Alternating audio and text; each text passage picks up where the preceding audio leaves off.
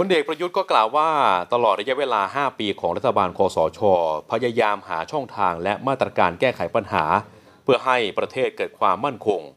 ส่วนในด้านชีวิตความเป็นอยู่นั้น มีความเป็นห่วงผู้มีรายได้น้อย โดยเฉพาะเกษตรกรจึงติดตามหาแนวทางแก้ไขปัญหาสินค้าเกษตร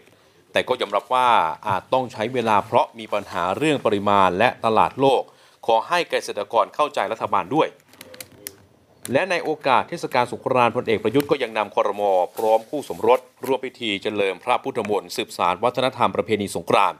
โดยมีสมเด็จพระวรรณรัตน์เจ้าวาดวัดบวรนิเวศวิหาร เป็นประธานฝ่ายสงฆ์และร่วมกันทำบุญตักบาตรพระ 62 รูปบริเวณสนามหญ้าด้านข้าง ตึกไทยคู่ฟ้า หลังจากที่เสร็จพิธีแล้วนะครับ นายกรัฐมนตรีก็เดินจูงมือพลเอกประวิตยวงสุวรรณรองนายกรัฐมนตรี และรัฐมนตรีว่าการกระทรวงกลาโหมขึ้นไปพักผ่อนที่ตึกไทยคู่ฟ้า ก่อนที่จะจูงมือลงมาร่วมพิธีรดน้ำขอพร โดยมีคอรมอผู้บัญชาการเหล่าทัพ และข้าราชการเข้าร่วมรดน้ำขอพรด้วยนะครับ